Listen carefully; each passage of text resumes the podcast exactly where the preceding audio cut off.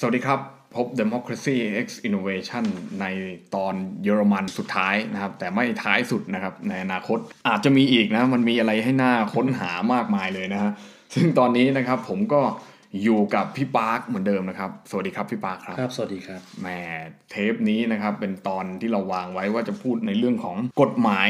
ที่เกี่ยวข้องกับพรรคการเมืองในประเทศใช่เยอรมนีนะครับนะเพราะว่ากฎหมายก็เป็นส่วนสำคัญส่วนหนึ่งนะในการที่จะบอกใช่ไหมว่ามันทำอะไรได้ทำอะไรไม่ได้ แล้วมันต้องทำยังไงอะไรอย่างเงี้ยนะซึ่งมันจะเป็นอย่างไรมันจะเหมือนหรือต่างกับของเราไหมเนี่ยก็อะเดี๋ยวให้พี่ปาร์คเกรินนำสักนิดนึงครับคือเยอรมนีเนี่ยมีกฎหมายที่เกี่ยวข้องกับพรรคการเมืองหลักหลักๆอยู่ 2 ฉบับก็คือรัฐธรรมนูญกับกฎหมายพรรคการเมืองนี่แหละครับนะครับทีนี้เนี่ยในเทปเนี่ยผมผมเอาล้อตามที่ผมเขียนในหนังสือผมแบ่งเป็น 6 ประเด็นหลักครับๆ1คือสถานะในทางรัฐธรรมนูญแล้วก็ความหมายของพรรคการเมือง 2 คือการจัดตั้งพรรคการเมือง 3 คือผู้ชี้ขาดในเรื่องพรรคการเมือง 4 คือการสูญเสียสถานะพรรคการเมือง 5 คือการยุบพรรคการเมืองและ 6 เรื่องการเงินพรรคการเมือง คือจริงๆมันมีรายละเอียดเยอะแต่ผมคัดมา 6 เรื่องเน้นๆเด็ดๆครับ ว่ามันเป็นยังไง ทีนี้ไอ้ส่วนตั้งต้นเนี่ยผมอยากจะใช้เวลาตรงเรื่องสถานะกับความหมายของพรรคการเมืองเยอะๆหน่อยเพราะว่าในเยอรมนีเนี่ยคือกฎหมายพรรคการเมืองเนี่ยก็เขียนอย่างชัดเจน อย่างอย่างในในรัฐมนูญเนี่ยกฎหมายพื้นฐานนะเขียนหลักการเลยนะบอกบอกหลักการพื้นฐานของพรรคการเมืองเลยว่า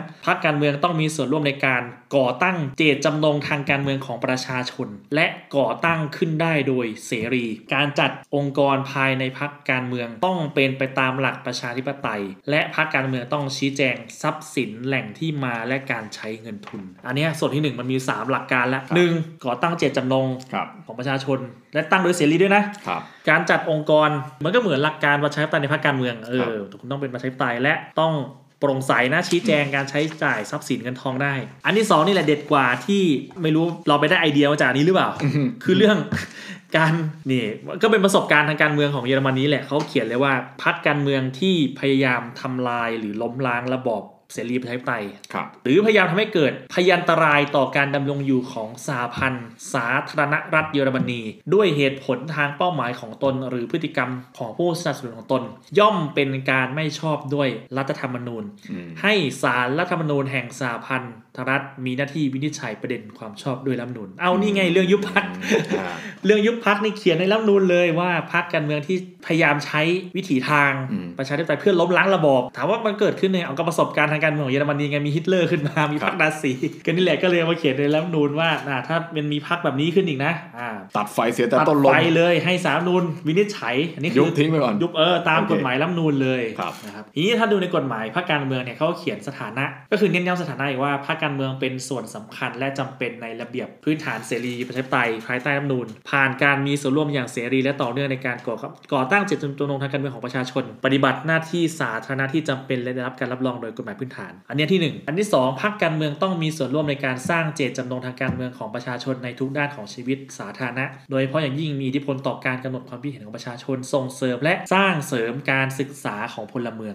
ไม่ใช่แค่ลงเลือกตั้งนะ ส่งเสริมการมีส่วนร่วมอย่างแข็งขันของพลเมืองในชีวิตทางการเมืองการให้ความรู้ประชาชนการรับผิดชอบต่อสาธารณะสมัครรับเลือกตั้ง พัฒนาการเมืองในสภาในรัฐบาล มีส่วนร่วมในการเป้าหมายทางการเมือง ที่จะพัฒนาไปสู่การตัดสินใจของสาธารณชนและกระบวนการกำหนดนโยบาย อันที่สามคือพรรคการเมืองต้องระบุความมุ่งหมายในการดำเนินกิจกรรมพรรคการเมืองกิจกรรมทางการเมือง และอันที่สี่คือพรรคการเมืองต้องใช้กองทุน เงินทุนเฉพาะเพื่อปฏิบัติหน้าที่ตามกฎหมายพื้นฐานและกฎหมายพรรคการเมืองนี้อ่านี่คือหลักการพื้นฐานของเรื่องพรรคการเมือง ในระบบกฎหมายเยอรมัน ทีนี้พรรคการเมือง นิยามของพรรคการเมืองมันคืออะไร เยอรมันก็มีการเขียนนิยามของพรรคการเมืองไว้ในกฎหมายพรรคการเมือง ว่าพรรคการเมืองคือการรวมกลุ่มกันของพลเมือง โดยมีเป้าหมายให้มีผลในการก่อตั้งเจตจำนงทางการเมือง ไม่ว่าจะในระดับสหพันธ์ หรือในระดับมลรัฐ โดยที่การรวมกลุ่มนั้นจะต้องมีลักษณะถาวร หรือมีระยะเวลายาวนาน และการรวมกลุ่มยังเป็นไปเพื่อการมีส่วนร่วมในการเป็นผู้แทนปวงชนในสภาผู้แทนราษฎรแห่งสหพันธ์หรือสภาผู้แทนราษฎรแห่งมลรัฐ โดยเมื่อพิจารณาจากภาพรวมในความสัมพันธ์ทางความเป็นจริง โดยเฉพาะอย่างยิ่งเมื่อพิจารณาจากขอบเขต และความมั่นคงแน่นอน ของการจัดโครงสร้างองค์การจำนวนของสมาชิก และการปรากฏตัวต่อสาธารณชนแล้ว เป็นที่ประจักษ์ว่าการรวมกลุ่มดังกล่าวนั้น ผู้ที่มารวมกลุ่มมีความตั้งใจจริง ที่จะดำเนินการให้บรรลุเป้าหมายที่ตั้งไว้ ทั้งนี้คนที่จะเป็นสมาชิกพรรคการเมืองจะต้องเป็นบุคคลธรรมดา อันเนี้ยชี้ให้เห็นก่อนว่าพรรคการเมืองคือการ keyword มันคือพรรคการเมืองคือการรวมกลุ่มกันของพลเมืองครับเดี๋ยวจะเปรียบเทียบให้ฟังในหัวข้อต่อไปเรื่องการจัดตั้งพรรคการเมือง การจะตั้งได้ต้องมีเงื่อนไขอย่างงู้นอย่างนี้อย่างนั้นเยอะแยะไปหมดเนี่ยถ้าเป็นแบบของเรานี่คือไปตั้งกันมาเพื่อที่จะเอาเป็นพรรคสำรองหรือว่าเอาไปเป็นอืมนอมินีให้กับพรรคไหนแตกแบงค์พงแบงค์พันเนี่ยถ้าเป็นอย่างเยอรมันนี่ก็คงจะตั้งไม่ได้ใช่ไหมอย่างแบบรวมไทยสร้างชาติเลยหัวข้อต่อไปเลยคือการจัดตั้งพรรคการเมือง คือกฎหมายพรรคการเมืองของเยอรมันบอกว่าจะจัดตั้งพรรคการเมืองเนี่ยคือไม่เหมือนของไทยของไทยคือต้องจดทะเบียน จดทะเบียนก็ต้องทำตามกฎหมายหมอต้องมีการประชุม เท่านี้คนอ่า มีชื่อพรรคโลโก้ นโยบายอุดมการณ์ตามระเบียบเลย ของเยอรมันเนี่ยไม่ได้มีกฎหมายบังคับว่าต้องจดทะเบียนเป็นพรรคการเมือง เยอรมนีเนี่ยถ้าเข้าองค์ประกอบของรัฐนูญคือเป็นการรวมกลุ่มกันจัดตั้งโดยเสรีใครจัดตั้งก็ได้รวมกลุ่มกันนะ แล้วเพื่อจะลงสมัครรับเลือกตั้ง ย่อมได้รับความคุ้มครองมีสถานะที่ได้รับการรับรองในรัฐธรรมนูญ ไว้แล้วคือไม่ได้มีกฎหมายบังคับว่าคุณต้องมาจดทะเบียนกับ ในทะเบียนพรรคการเมืองกับกกตไม่ใช่ เยอรมนีนะครับ แค่มีการรวมกลุ่มกันโดยวิธีในยนะครับเพื่อจะลงสมัครรับเลือกตั้งอืมใช่ไหมครับ ก็คือเข้าข่ายที่จะการเป็นพรรคการเมืองพรรคการได้แล้วเมืองอืมแล้วแต่ทีนี้เนี่ยคือในเชิงกฎหมายรัฐธรรมนูญกับกฎหมายพรรคการเมืองครับ แต่ในข้อเท็จจริงเนี่ยพรรคการเมืองจดทะเบียนไหมคำตอบคือจดทะเบียนตามกฎหมายแพ่งว่าทำไม เดี๋ยวจะเล่าต่อไปในหัวข้อเรื่องการเงินพรรคการเมืองเพราะว่า การจดทะเบียนเป็นนิติบุคคลมันมีผลต่อเรื่องอะไรครับ การถือครองทรัพย์สินอืมถามว่าพรรคการเมืองเยอรมันจดทะเบียนไหมจดทะเบียนแต่จดทะเบียนตามกฎหมายแพ่ง เพื่อประโยชน์ในเรื่องของการรายรับรายจ่ายมรดกทรัพย์สิน การทำนิติกรรมต่างๆ เออเนี่ยเขาจะจดทะเบียนเพื่อเพื่อเพื่อเป้าหมายอันนี้เพื่อวัตถุประสงค์อันนี้ครับที่จะสรุปในหัวข้อนี้ก็คือว่าพรรคการเมืองเนี่ยในเยอรมนีไม่ต้องจดทะเบียนครับ โดยนิตินัยคือแค่รวมกลุ่มกัน แต่โดย พฤตินัยที่จดทะเบียนกันคือจดทะเบียนเป็นนิติบุคคล เพื่อให้ได้รับสถานะทางกฎหมายเพื่อเรื่องของทรัพย์สินอะไรอย่างนี้ งั้นแสดงว่าสิ่งที่เขาซีเรียสเนี่ยเขาไม่ได้ซีเรียสเรื่องของการรวมกลุ่มว่าใครจะเป็นพรรคการเมืองหรือไม่ในในฐานะที่ว่าต้องมาจดทะเบียนกับกกตหรือกับอะไรพวกนี้แต่คือเขาซีเรียสอยู่เรื่องอุดมการณ์ว่าคุณคุณ represent หรือคุณเป็นตัวแทนเจตจำนงหรืออุดมการณ์ของประชาชนหรือไม่อย่างที่หนึ่งและสองก็คือเขาซีเรียสเรื่องเงินพูดง่ายๆก็ก็เรื่องเรื่องเงิน อืมก็แล้วเรื่องเงินนี่มันมีความสำคัญไงเขากลัวว่าจะเอาตังค์ไปแจกอะไรอย่างนี้ไหมคือว่าเหมือนเหมือนกับว่าที่ที่ที่กฎหมายบอกตอนแรกว่า มันจะต้องมีการแสดงบัญชีทรัพย์สินอ่าบัญชีชี้แจงรายรับชี้แจงรายจ่ายเหล่านี้ก็คือเพราะว่าถ้าเกิดว่าเขาไม่ได้ซีเรียสจริง ๆ ก็คือคุณจะใช้เงินเข้าเงินออกขนาดไหน คุณจะฟอกเงินอะไรอย่างนี้ก็ได้ใช่ไหมแต่จริงๆคือที่เขาซีเรียสเนี่ยเพราะว่า เขากลัวอะไรฮะเขาเขากลัวฟอกเงินเหรอหรือว่าเขากลัวแจกเงินหรือว่างั้นต้องเข้าไปที่ไฮไลท์ของเรื่องเลยคือเรื่องการครับเงินพรรคการเมืองครับผมนะครับในกฎหมายพรรคการเมืองเยอรมันเนี่ยเขาเขียนอย่างชัดเจนว่าพรรคต้องได้รับเงินอุดหนุน ตามสัดส่วนตาม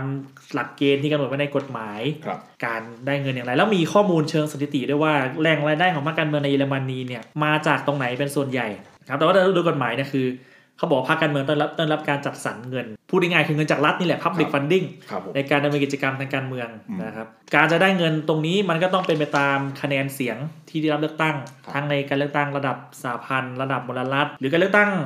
รัฐสภายุโรปผมก็ว้าวมากพอไปอ่าน ในกฎหมายบอกว่าเงินที่จะอุดหนุนให้พรรคการเมืองเนี่ยต่อปีเนี่ยได้สูงสุดไม่เกิน 133 ล้านยูโร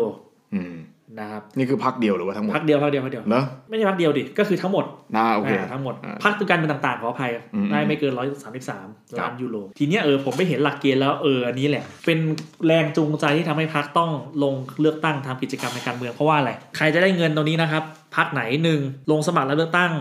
ในทุกๆ คะแนนปาร์ตี้ลิสต์คุณได้ 0.70 ยูโร เขียนเลยอย่างนี้เลยนะว่า ก็คือประมาณว่าเฉลี่ยออกมาแล้ว ก็คือเอาคะแนนปาร์ตี้ลิสต์เป็นตัวตั้งแล้วคูณด้วย 0.70 เลยว่าคุณจะได้เงินเท่าไหร่ครับอ่านะครับ0.70 ยูโรในคะแนนเขต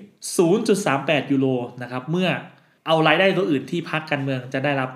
มาก็จะมีสัดส่วนตรงนี้เพิ่มทบเข้าไปอีกเดี๋ยวจะเล่าให้ฟังว่ามันมีมันมีแหล่งรายได้อะไรบ้างนะแต่ว่าหลักๆในที่ผมจะบอกคือพรรคการเมืองในเยอรมนีตามกฎหมายมันเป็นตัวแบบของการได้รับเงินอุดหนุนจากรัฐ แล้วเดี๋ยวจะชี้ให้เห็นต่อไปว่า เงินอุดหนุนนี่แหละเป็นแหล่งรายได้ที่สำคัญที่สุดของพรรคการเมืองที่ทำให้ดำเนินกิจกรรมได้อืมแต่เดี๋ยวตรงนี้ขอชี้ก่อนว่า แล้วเงินรายได้ของพรรคการเมืองมาจากไหนอืมมันมีอยู่ประมาณ 11 ข้ออมหลักๆ เอาหนึ่งจากค่าสมาชิกสองค่าอุดหนุนเงินเงินอุดหนุนจากจากสมาชิกพรรคที่ได้รับเลือกตั้งอืมนะครับสามคือเงินบริจาคจาก บุคคลธรรมดาสี่คือเงินบริจาคจากนิติบุคคล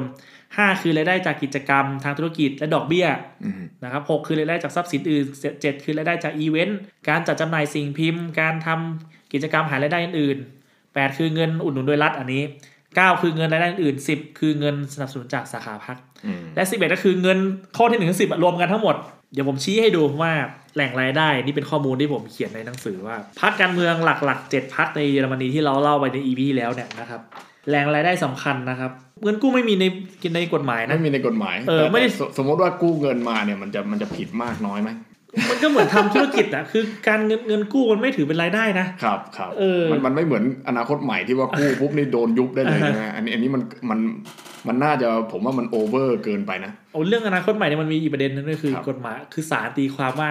พรรคการเมืองเป็นนิติบุคคลตามกฎหมายมหาชนอืมแต่ถ้าอย่างเยอรมนีเนี่ยอ่ามันคือนิติบุคคลตามกฎหมายเอกชน เพราะว่าคือเอกชนอ่าโอเคใช่ไหมไม่งั้นมันไม่ไปจดทะเบียนเป็นพรรคตามกฎหมายแพ่งนี่อืมเออือมอืใช่มไหมอืมอ่าโอเคเอออย่างเจ็ดพรรคหลัก อย่างที่ผมบอกกับ CDU SPD Green FDP D-Link AFD เนี่ยนะครับแหล่งรายได้ ผมสำรวจมาแล้วหกหกอย่างเนี่ยแหล่งรายได้ที่เยอะที่สุดคือเงินจากรัฐอืม คิดเป็นเงินก็ประมาณ 35%เปอร์เซ็นต์อืมอืมสามสิบห้าเปอร์เซ็นต์นี่คือก็หนึ่งในสามแล้วนะอืมอันดับที่สองคือเงินจากค่าสมาชิกครับนะครับคิดรวมๆกันแล้วเนี่ยอันนี้คือเป็นข้อมูลเมื่อปี 2019นะครับรวมๆมาแล้วนี่คือประมาณที่ 26%นะครับนี่จะเห็นได้ว่า เอาแค่เงินจากรัฐกับเงินจากสมาชิกนี่มันก็เกินกึ่งหนึ่งของครับค่าใช้จ่ายในพรรคแล้วอืมใช่ไหมเงินบริจาครวมกัน7พรรคเนี่ยคิดไปแล้วประมาณ 13 กว่ากว่าเปอร์เซ็นต์อืมเงินจาก สมาชิกพรรคที่ไปมีตำแหน่งเป็นสสเป็นรัฐมนตรีอะไรเงี้ยก็แบบหักเปอร์เซ็นต์อะเหมือนหักเปอร์เซ็นต์เข้าพรรคคิดแล้วก็อยู่ประมาณ13เปอร์เซ็นต์เองครับเงินจากการจัดรายได้เอ่อจัดอีเวนต์จากพิมพ์หนังสือ คิดเป็นแค่6.2เปอร์เซ็นต์อืมและรายได้อื่นๆก็แค่4เปอร์เซ็นต์ครับที่ผมขมวดมาทั้งหมดเนี่ยเพื่อจะชี้ให้เห็นว่าพรรคการเมืองในเยอรมนีเนี่ยนะครับแหล่งรายได้หลักคือเงินจากรัฐ แล้วการที่จะได้เงินจากรัฐคุณต้องทำยังไงอะคุณต้องลงเลือกตั้งสิอืมอืมอืมเออถ้าคุณไม่ลงเลือกตั้ง แล้วคุณจะเอาเงินตรงนี้มาที่ไหนใช่ไหมซึ่งเดี๋ยวผมจะเล่าต่อไปว่า การลงสมัครรับเลือกตั้งมันมีผลต่อการทำให้สถานะของพรรคการเมืองมันยังดำเนินอยู่ต่อไปด้วยนะครับแต่นี่ชี้เห็นก่อนว่าเรื่องการเงินเนี่ยรายได้จากของรัฐเนี่ย นะครับเงินอุดหนุนจากรัฐเนี่ยเป็นแหล่งรายได้ที่หลัเยกอะที่สุดใหญ่ที่สุดครับหนึ่งในสามของเงินทั้งหมดในอืมในพักเออนะครับผมผมเห็นว่ามันค่อนข้างที่จะมีความสัมพันธ์ต่อกันใช่ใช่ไหมว่าถ้าเกิดว่าคุณคุณได้รับการเลือกตั้งเยอะคุณจำนวนสัดส่วนที่คุณได้รับการจัดสรรก็เยอะเงินนั้นมันก็จะเยอะตามเออไปด้วย แล้วถ้าคุณได้รับเอ่อ การเลือกตั้งน้อยก็ตามนั้นไปแต่ อย่างที่ผมได้ยินของ FDP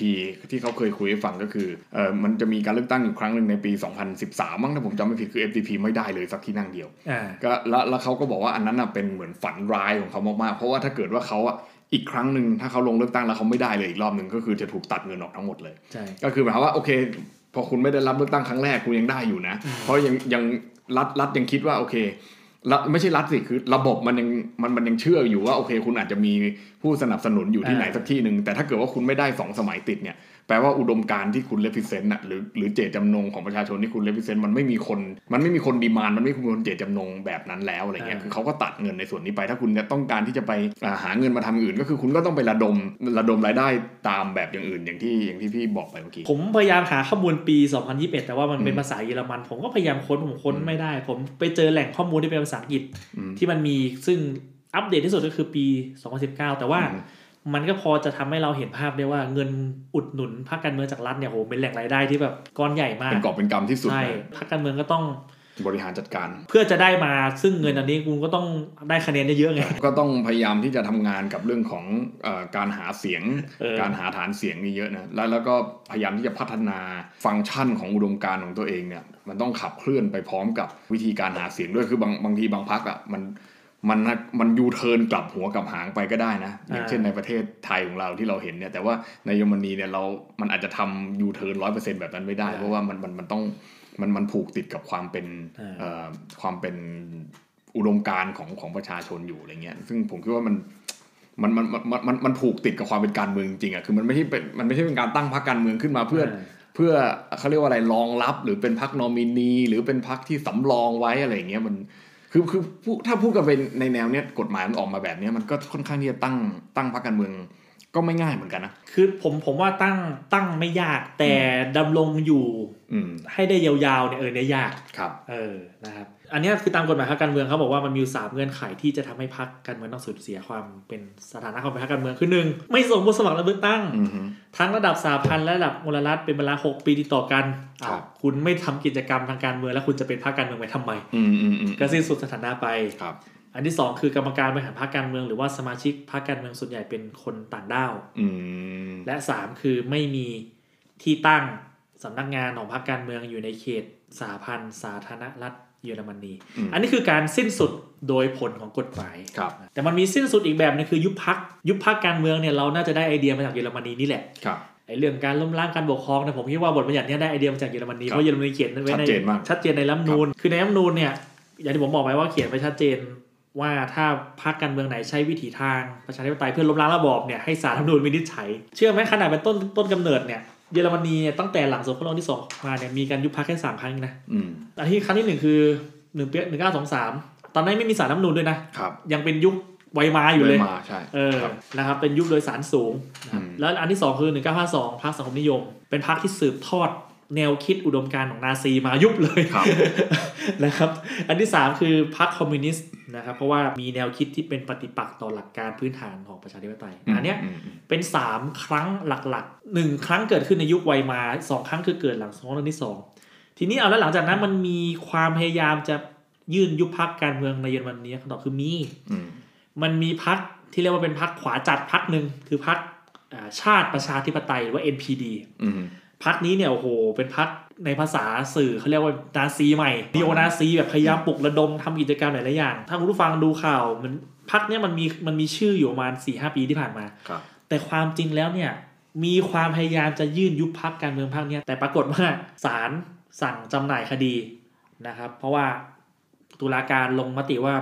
ให้จำหน่ายพอจำหน่ายก็คือไม่วินิจฉัยต่ออืมอืมนะครับก็คือไม่เข้าลักษณะ แต่มันไม่จบ พอ 2001 จบปั๊บมันยังมีอีกประมาณ 4 ครั้งที่ที่เป็นข่าวที่ผมรวบรวมมาได้คือปี 2011 2012 2016 2017 ปรากฏว่าก็ยังไม่ยุบเออเอออย่างครั้งปี 2017เนี่ยผมไปค้นมาเขาบอกว่าไอ้พัก NPD เนี่ยสารรัฐธรรมนูญไม่ยุบเพราะว่าฐานที่บอกว่าพรรคการเมืองเหล่านี้พรรคการเมืองเนี่ยพยายามจะล้มระบอบเนี่ยมันมันยังมีน้ำหนักไม่เพียงพออืมนะครับอืมที่จะแบบ เห็นชัดแจ้งชัดเจนว่าโอ้นี่มันจะล้มระบอบครับเออก็เลยไม่ไม่ยุบนะครับ ก็เนี่ยครั้งล่าสุดคือปี 2017นะครับยุบพักการเมืองนะครับก็นี่แหละ ผมคิดว่าเนี่ยคือต้นคือคือต้นแบบมาจากเยอรมนีแต่ก็คือมันก็ค่อนข้างยากเหมือนกันทั้งใช่ที่แบบว่ามีมีมีลักษณะของการเป็นนีโอนาซีเนี่ย คือผมก็ไม่แน่ใจนะว่าตัวเขายอมรับเอง ขนาดไหนอืมอ่ากับคำว่าแต่ว่าแน่นอนอะสื่อมันมีหลายประเภทใช่ไหมสื่อมันก็ต้องอ่ามีมีความแบบเรียกไป แต่คือถ้าเกิดว่ามันมันเกิดลักษณะนั้นในในประเทศของเราเนี่ยนะผมว่าก็น่าจะไม่รอดแล้วแหละ แต่นี่ก็คือเพราะก็ยื่นมีความพยายามยื่นหลายปี แต่ก็ไม่ยุบมันก็แสดงว่าในในเยอรมนีนั้นก็ไม่ได้ยุบพรรคการเมืองกันง่ายก็มัน มันต้องเป็นถ้าตามรัฐธรรมนูญคือมันเป็นภัยคุกคามต่อการดำรงอยู่ของๆของระบอบจขริองงระบอบของประเทศเยอรมนีคือมันต้องเป็นเรื่องที่ร้ายแรงมากๆ คือถ้ามีพรรคการเมืองนี่อยู่อะมันเป็นสั่นสะเทือนความมั่นคงของรัฐๆครับคือหลักคิดเรื่องการยุบพรรคการเมืองในเยอรมนีมันต้องเป็นเรื่องประมาณนี้ มันจะไม่เหมือนกับของไทยอืมของไทยไม่ยื่นบัญชีงบการเงินของพรรค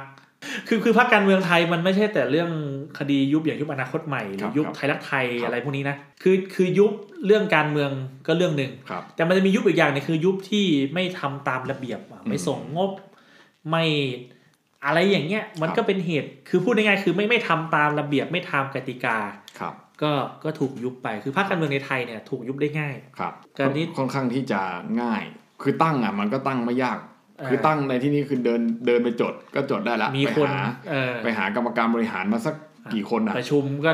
ประชุมกัน 250 คนจากอ่ามีมีร่วมก่อตั้งสมาชิกร่วมก่อตั้งครับ500 ประชุม 250 ประชุมยกมือเรียบร้อยปั๊บอ่าไปอยู่หากกตเลยจัดการได้จดเรียบร้อยทะเบียนเป็นพักง่ายนะเพราะฉะนั้นมันมันมันก็เลยเป็นเหตุให้เหมือนกับว่ายุบง่ายอย่างนี้ด้วยหรือเปล่า อันเนี้ยเป็นผมคิดว่า เรื่องยุบพักในไทยมันยังเป็นเรื่องที่ค่อนข้างทริกกี้แบบครับอืมมันมันมีความเป็นการเมืองสูงอืมมากนะครับคคืรัอบคือคือถ้าพักการเมืองมันเข้มแข็งไม่ได้ ถ้าอืมถ้าพักการเมืองถูกยุบง่ายใช่เออแล้วพอมันถูกยุบบ่อยๆ เข้า คนก็เริ่มชินว่าเอ้าก็ยุบอีกแล้วเหรออือมอืมแต่อย่างในเยอรมนีเนี่ยการยุบพักมันต้องเป็นเรื่องที่แบบซีเรียสแบบร้ายแรงมากๆจริง ๆ ไม่แต่เฉพาะในเยอรมนีนะหลายประเทศในยุโรปในการยุบพักเนี่ยโหมันต้องเป็นประเทศ มันต้องเป็นเรื่องที่แบบถ้าพักนี้ยังอยู่ มันจะอาจจะทำให้พูดภาษาแบบชาวบ้านที่สุดเลยประเทศของเราล่มสลายได้ อืมอืมอืมอืมมันต้องเป็นเรื่มัองนต้องมันต้องใหญ่ขนาด มันต้องเป็นเรื่องประมาณขนาดนั้นน่ะ มันถึงจะยุบยุบได้ได้อืมใช่ไหมแต่อย่างของไทยมันมันจะมีเรื่องจุกจิกเรื่องเทคนิคทางกฎหมายอืมอย่างอย่างที่ผมเขียนนะมันมีงานวิจัยนะครับ ของอาจารย์ปริญญาธรรมศาสตร์เนี่ยเขาทำวิจัยเรื่องนี้ไว้นานแล้วคือปี61อืมเขาบอกว่าพรรคการเมืองไทยถูกยุบเพราะว่าเรื่องเทคนิคทางกฎหมายมากกว่าเป็นเรื่องที่มันเป็นอันตรายร้ายแรงต่อระบอบอืมอืม นี่แหละก็เป็นประเด็นที่เป็นจุดต่าง ระหว่างอืมไทยกับเยอรมนีครับนะครับ เรื่องการชี้ขาดเออไหนๆก็พูดแล้วชี้ขาดพรรคการเมืองเนี่ยมันมีอยู่สองเรื่องหลักๆ เรื่องถ้าเป็นเรื่องล้มล้างระบอบเนี่ยก็คือสารรัฐธรรมนูญอีกเรื่องหนึ่งคือถ้าเป็นเรื่องกรณีอื่นๆ ที่อาจจะไม่ใช่เรื่องขัดรัฐธรรมนูญอะเช่น กรณีการจัดสรรเงินอุดหนุนพรรคการเมืองเขาให้ประธานสภา เป็นผู้ชี้ขาดอ่าถ้ามีเรื่องของการเลือกตั้งก็ให้กกตเป็นผู้ชี้ขาดอย่างนี้เป็นต้น นี่ก็จะเป็นหลักๆของ พรรคการเมืองในเยอรมนีนะครับตามกฎหมายครับซึ่งผมคิดว่ามันมันก็โอเคนะคือในในแง่ที่ว่ามันเหมือนกับว่ากฎหมายเนี่ยมันก็มีแนวทางของมันวางไว้ว่าพรรคการเมืองต้องเป็นยังไงอะไรเงี้ยแต่มันมันมันมันไม่ได้จุกจิกจนเกินไป ถูกไหมฮะคือคือคือโอเคมันมันมันมีกฎหมายเพื่อที่จะเป็นการบอกแนวทางว่าเออถ้าคุณก่อตั้งพรรคการเมืองมาเนี่ยคุณก็จะต้องมีคุณสมบัติอ่าประมาณนี้ประมาณนั้นอย่างเงี้ยและ คุณก็ได้รับเงินอุดหนุนจากเอ่อคะแนนเสียงของคุณซึ่งมันก็ตรงไปตรงมาในระบอบประชาธิปไตยนะแต่ว่าเอ่อแล้วแล้วในการยุบเนี่ยมันก็ต้องมีการคือการสิ้นสุดสภาพต่างๆเนี่ยก่อนหน้าที่จะพูดเรื่องการยุบก็คือโอเค คุณไม่ active คุณไม่อะไรเงี้ยอ่าซึ่งโอเคมันมันก็อยู่ไปมันก็อาจจะ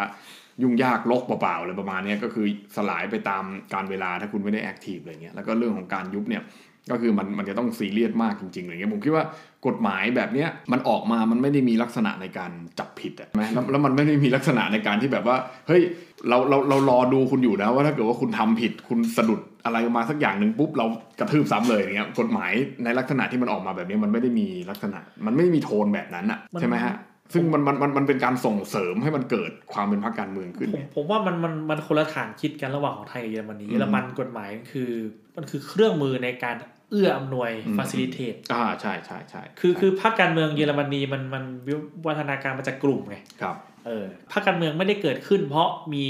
กฎหมายครับไปของไทยเนี่ยพรรคการเมืองมันเกิดขึ้น เพราะกฎหมาย อืมอืมอืมอืม เอออ แล้ววิธีคิดของคนออกแบบกฎหมายมองว่า เอาพรรคการเมืองอ่อนแออืมก็ต้องเขียนครับ กฎหมายให้มันละเอียดละเอียด อืมพรรคการเมืองจะได้เข้มแข็งอืมเออพอปรากฏว่าละเอียดเป็นไงละเอียดมากไปก็ ก็มีปัญหาทางปฏิบัติอีกเยอะแยะเต็มไปหมดเลยครับ มันเขาเรียกว่าไงคือถ้าดูดูกฎหมายพรรคการเมืองของไทยอะ มันจะมีจุกจิกมากเลยจะตั้งพรรคห้าร้อยคนอืมอะมาประชุมสองห้าสิบ หนึ่งปีต้องหาสมาชิกให้ได้ ผมว่าจะสี่พันก็จำไม่ได้เออประมาณเนี้ยหลักพันนะก็เยอะมากเยอะเออถ้าเออสี่ปีต้องให้ได้หนึ่งหมื่นอะไรอย่างเงี้ยมันคือคือวิธีคิดของคนออกแบบกฎก็จะมองว่าอยากให้อะไรมันเข้มแข็งครับอ่าให้อะไรมันดีก็ต้องเขียนกฎหมายให้มันดีๆนะครับครับอยากให้การเมืองดีอืมก็ต้องเขียนรัฐธรรมนูญให้มันดีอืมคือคือกฎหมายมัน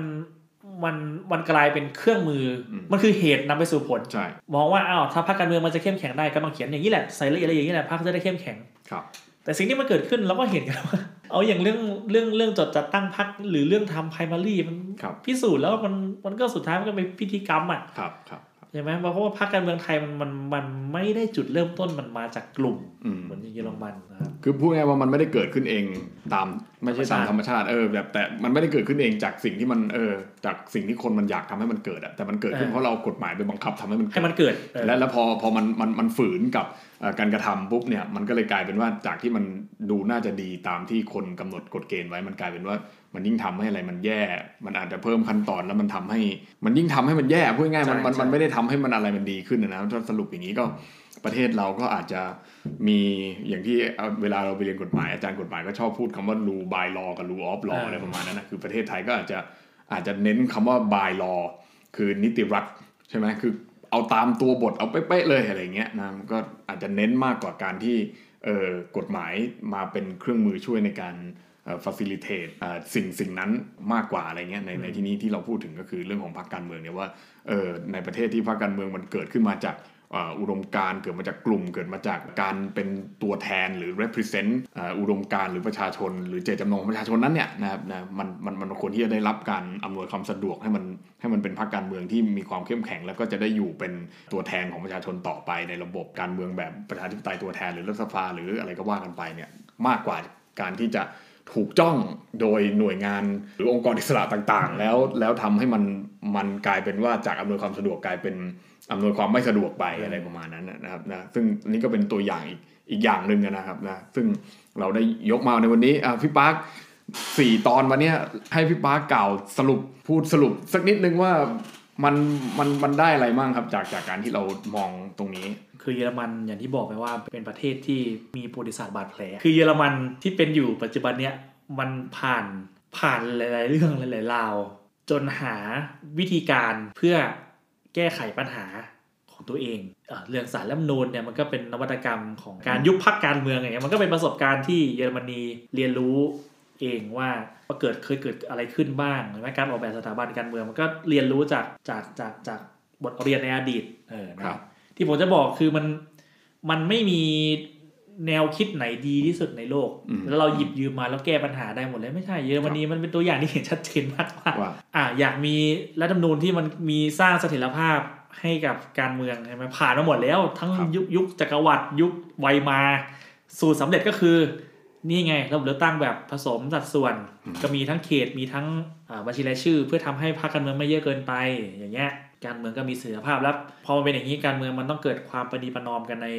ในสภาอย่างเงี้ยครับเป็นต้นใช่ไหมมีสารรัฐธรรมนูญเพื่อยุบพรรคการเมืองที่จะล้มล้างระบอบเอากับประสบการณ์เรียนรู้จากเรื่องนาซีนะคือคือเยอรมนีมันเห็นชัดเจนมากว่า เป็นการแก้ปัญหาบนฐานของปัญหาของตัวเองอืมอืมอืมอืมไม่ใช่การหยิบยืม โอเคว่าอาจจะมีมันอาจจะมีไอเดีย มีอาจจะมีอิทธิพลของความคิดจากที่อื่นๆ แต่ว่าอืมแท้ที่สุดแล้วการออกแบบสถาบันการแก้ไข ปัญหาและการเมืองต่างๆมันเกิดขึ้นบนพื้นฐานของบทเรียนในอดีตของตัวเอง นี่แหละจึงเป็นถ้าจะถอดบทเรียนของเยอรมันก็น่าจะเป็นประมาณเนี้ยอ่าอ่าซึ่งโอเคมันผมว่ามันมีประโยชน์ในแง่ที่ว่าพอพี่ปาพูดอย่างนี้ผมนึกเลยว่าประเทศไทยของเราเนี่ยมันไม่ได้แก้ปัญหาจากบทเรียนของเราเองอ่าประเทศไทยเนี่ยแก้ปัญหาโดยการไปหยิบยืม วิธีการของประเทศอื่นที่เราคิดว่าของเขามันดีอะแล้วก็เอามาโมโหโฮโฮรวมกัน แล้วก็มาใส่เป็นกติกาในประเทศเรา ซึ่งมันอาจจะไม่ได้สอดรับกับบริบทปัญหาของเราเองจริงๆ เพราะฉะนั้นเนี่ยปัญหาที่มันเกิดขึ้นอยู่ก่อนแล้วเนี่ย มันเลยหนึ่งไม่ได้รับการแก้ไขสองก็คือพอไม่ได้รับการแก้ไขแล้วมันอาจจะสร้างปัญหาใหม่ขึ้นมาอืมก็ได้เนี่ยปัญหามันเลยเกิดขึ้น เยอะแยะไปหมดเลย แล้วมันเลยทำให้เราตอนเนี้ยเราอาจจะเมาหมัดตัวเองอยู่นะครับ ว่าต่อต่อไปเนี่ยมันจะเดินไปทางไหนดี อย่างเช่นณขณะนี้ที่เรากำลังพูดกันอยู่เนี่ย กฎมงกฎหมายอะไรมันก็ยังยังไม่ค่อยชัดเจนนะครับ แล้วก็ไม่รู้ว่าสมมุติว่าถ้ามันจะเลือกตั้งขึ้นมาจริง ๆ แล้วเนี่ยความความชัดเจนมันอยู่ตรงไหนว่าเราจะใช้กติกาใดแล้ว แล้วจริงแล้วมันจะเหมาะกับอ่ากับกับสภาพที่มันเป็นอยู่แบบนี้จริง ๆ หรือเปล่าอะไรเงี้ยนะแต่ว่าก็ว่ากันไปว่าประเทศเราก็ยังมีหนทางอีกยาวไกลนะ เพราะว่าถ้านับเทียบประวัติศาสตร์กันแล้วเนี่ยโอ้โหถ้าจะเอาเป็นปีๆนี่มันเทียบกันไม่ได้หรอกกับประเทศที่เขาแบบซุกงอมทางความคิดแบบนี้แล้วนะมันก็คงต้องใช้ ในการที่จะคิดแล้วก็แก้ไขกันไปนะครับของเยอรมันนี่ผ่านมาเป็นร้อยปีคเป็นรับร้อยๆปีนะของประเทศเราแค่ 80 กว่าปีก็ใจย็นเก้าสิบปีอะเก้าสิบปีนะเก้าสิบแล้วนะครับก็ก็นะก็อย่างที่หลาย ๆ ท่านพูดไว้วันนี้ก็ได้ความรู้แล้วก็ได้แง่มุมหลาย ๆ อย่างนะครับนะอ่าจากพี่ปาร์คนะในเรื่องของเยอรมนีนะครับนะแต่ว่าในครั้งต่อ ๆ ไปในอนาคตอันใกล้อันไกลนี้นะครับนะเราก็อาจจะ ได้มีเรื่องเล่าแบบนี้อีกหลาย ๆ เรื่องหลาย ๆ ประเทศหลาย ๆ กรณีนะครับนะเดี๋ยวเราก็ลองดูว่าใครมีเรื่องอะไรจะมาแชร์ให้เราฟังนะครับนะนอกจากสถานการณ์ปัจจุบันที่เราพูดคุยกันอยู่ในทุก ๆ สัปดาห์อยู่แล้วนะครับโอเค วันนี้ก็ขอบคุณพี่ปาร์คปุรวิทย์มากนะครับนะที่มาคุยกับเราถึง 4 ตอนนะครับนะและวันหลังก็ อาจจะได้พบกับพี่ปาร์คอีกนะครับนะไม่ว่าจะเป็นเรื่องรีวิวหนังสือนะครับนะแนะนำหนังสือนะหรือจะเป็นเรื่องที่มาพูดคุยกันในสถานการณ์ที่น่าสนใจในประเทศเรานะวันนี้ก็ขอบคุณพี่ปาร์คมากครับนะแล้วก็สวัสดีครับ ครับ สวัสดีครับ